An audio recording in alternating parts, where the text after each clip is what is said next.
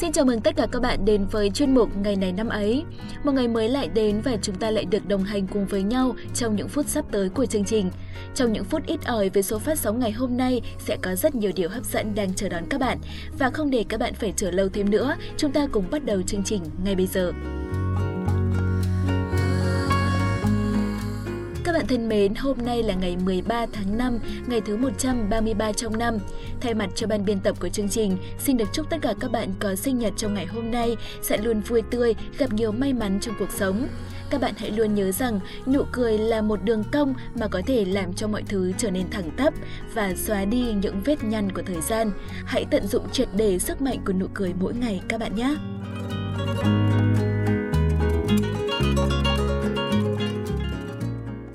Theo chúng ta sẽ cùng đến với câu danh ngôn của ngày hôm nay. Đó là tự tin là điều kiện đầu tiên để làm được những việc lớn lao. Trước khi đi vào ý nghĩa của câu nói này thì mình muốn kể cho các bạn nghe một câu chuyện ngắn rất hay như thế này. Trong tiết học đầu tiên của năm học mới, thầy giáo phát cho học sinh ba loại đề khác nhau rồi nói Đề thứ nhất gồm những câu hỏi vừa dễ vừa khó. Nếu làm hết, các em sẽ được 10 điểm Đề thứ hai có số điểm cao nhất là 8 và những câu hỏi tương đối dễ. Đề thứ ba có số điểm tối đa là 6 với những câu hỏi rất dễ. Các em được quyền chọn đề cho mình.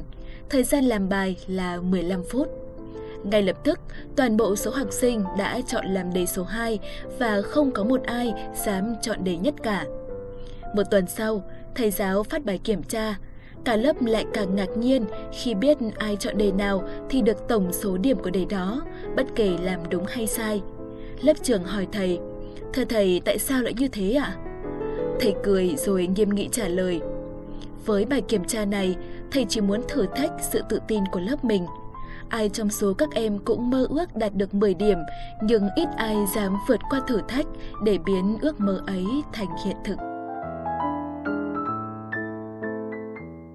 Các bạn ạ, trong cuộc sống có những việc thoạt nhìn tưởng như rất khó khăn nên sẽ làm cho chúng ta rút lui ngay từ phút đầu tiên. Nhưng nếu không tự tin đối đầu với thử thách thì ta chẳng biết là khả năng của mình sẽ đến đâu và cũng khó có thể vươn tới đỉnh cao của thành công. Từ câu chuyện trên, chúng ta có thể rút ra được một điều rằng điểm số mà mỗi chúng ta đạt được trong cuộc đời không phải quyết định bởi chúng ta trả lời đúng hay sai bao nhiêu câu hỏi, mà nó được quyết định bởi ta dám lựa chọn điểm số nào cho cuộc đời của mình. Và nếu là các bạn thì các bạn sẽ chọn phương án nào? Hãy cùng để lại ý kiến cho chúng mình biết nhé!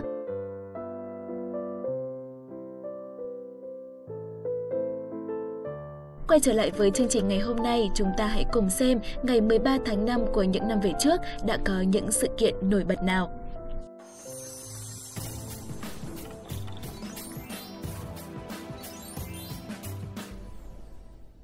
Khung giờ quen thuộc của chuyên mục ngày này năm ấy đã điểm. Vân Khuê và Quốc Đạt rất vui khi được gặp lại các bạn thính giả thân thiết và đem tới cho các bạn những thông tin thú vị cũng như không kém phần bổ ích trong những phút giây phát sóng sắp tới. Ừ, và các bạn thính giả ơi, cho mình xin được đính chính lại một chút, đó là cô bạn dẫn của mình là một cô bạn dẫn nết na, nhiệt tình nhưng không hề khéo tay các bạn nhé. Này đừng có mà bốc phốt nhau ở trên sóng như thế này nhá. Lần sau Đạt còn muốn ăn bánh nữa không? Ôi thôi xin Khuê cho hai chữ bình yên. Các bạn thính giả, nếu mà các bạn còn nhớ số phát sóng trước thì cô bạn Vân Khuê có đột ngột tốt bụng làm tặng mình với những người làm chương trình một mẻ bánh do tự tay Vân Khuê nướng thì xin thông báo với các bạn, mẻ bánh hôm đấy là cháy khét lẹt và đương nhiên là không ai có cơ may được nếm thử mẻ bánh đầu tay của Vân Khuê. Này cứ ở đấy mà chê đi nhá.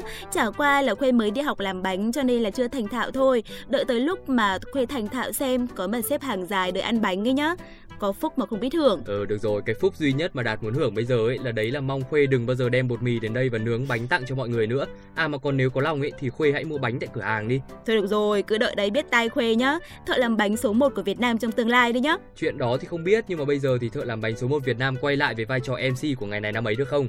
Thôi chết rồi xin lỗi các bạn à, thính giả bởi vì lại tranh cãi với Quốc Đạt nhiều quá mà Vân Khuê đã quên khuấy đi nhiệm vụ của mình. Bây giờ thì xin mời các bạn cùng điểm qua những sự kiện chính trong ngày 13 tháng 5 hôm nay. Hôm nay sẽ chỉ có một sự kiện đáng chú ý, đó là thông tin về trạng trình Nguyễn Bình Khiêm. Xin mời các bạn sẽ cùng lắng nghe ngay sau đây. Các bạn thính giả thân mến, trạng trình Nguyễn Bình Khiêm sinh ngày 13 tháng 5 năm 1491. Ông là một trong những nhân vật có ảnh hưởng nhất của lịch sử cũng như là văn hóa Việt Nam trong thế kỷ 16. Ông được biết đến nhiều vì tư cách đạo đức, tài thơ văn của một nhà giáo có tiếng thời kỳ Nam Bắc Triều, Lê Mạc phân tranh, cũng như tài tiên tri các tiến triển của lịch sử Việt Nam sau khi đậu trạng nguyên khoa thi Ất Mùi năm 1535 và làm quan dưới triều Mạc, ông được phong tước Trình Tuyền Hầu rồi thăng tới Trình Quốc Công mà dân gian quen gọi ông là Trạng Trình.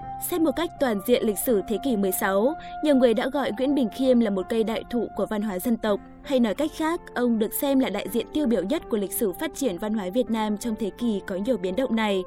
Cùng với một nhân vật nổi danh khác ở xứ Hải Đông là Nguyễn Trãi, Nguyễn Bình Khiêm được coi là một trong số những tác gia văn học thực sự lớn đầu tiên của Việt Nam. Đó là những người mà tác phẩm của họ có sự dồi dào về số lượng, phong phú về thể tài và có ảnh hưởng hưởng quan trọng tới tiến trình phát triển của một nền văn học, đặc biệt là văn học viết.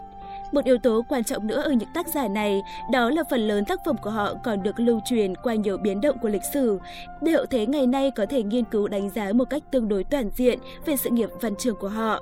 Nguyễn Bình Khiêm được nhiều nhà nghiên cứu văn học Việt Nam đánh giá là người xứng đáng kế thừa và phát triển ngôn ngữ thi ca dân tộc kể từ sau Nguyễn Trãi, góp phần giúp nó đạt tới mức hoàn thiện cao dưới thời của Nguyễn Du. Hai tập thơ của ông đó là Bạch Vân Am thi tập chữ Hán và Bạch Vân Quốc ngữ thi tập chữ Nôm, được coi là thành tựu lớn của thơ văn trung đại Việt Nam. Mở đầu cho một dòng thơ ca chạm chân vào hiện thực, đã quan tâm mô tả xã hội dưới góc nhìn đời tư và đời thường, là một cống hiến lớn của văn học thời mạc đối với tiến trình phát triển và hoàn thiện của thơ văn dân tộc. Ngoại trừ quãng thời gian dưới 10 năm thời thơ ấu có thể xem là bình yên, cuối chiều Lê Thánh Tông, Nguyễn Bình Khiêm đã sống gần trọn thế kỷ 16, một thế kỷ nhiều biến chuyển, mang tầm ảnh hưởng chưa từng có trước đó trong lịch sử dân tộc, mà ông vừa là nhân chứng vừa là nhân tố quan trọng tạo nên chúng. Là một người xuất thân từ tầng lớp trí thức quan lại, nhưng cả cuộc đời Nguyễn Bình Khiêm chưa bao giờ coi việc làm quan là lý tưởng cao nhất của sự nghiệp. Cũng như là một nhà nhân đạo chủ nghĩa, ông luôn đề cao tư tưởng thân dân trong sách lược trị nước. Ông cũng được sử sách và người đời thừa nhận rộng rãi về tư cách là một nhà báo, là một nhà dự báo hoạch định chiến lược kỳ tài với tầm nhìn địa chính trị đi trước thời đại nhiều thế kỷ. Những lời cố vấn nổi tiếng của ông dành cho tập đoàn quyền lực phong kiến Mạc Lê Trịnh Nguyễn đã có ảnh hưởng to lớn, mang tính bước ngoặt đối với tiến trình lịch sử của dân tộc và từ đó tác động lớn tới mối quan hệ địa chính của cả khu vực Đông Nam Á trở về sau.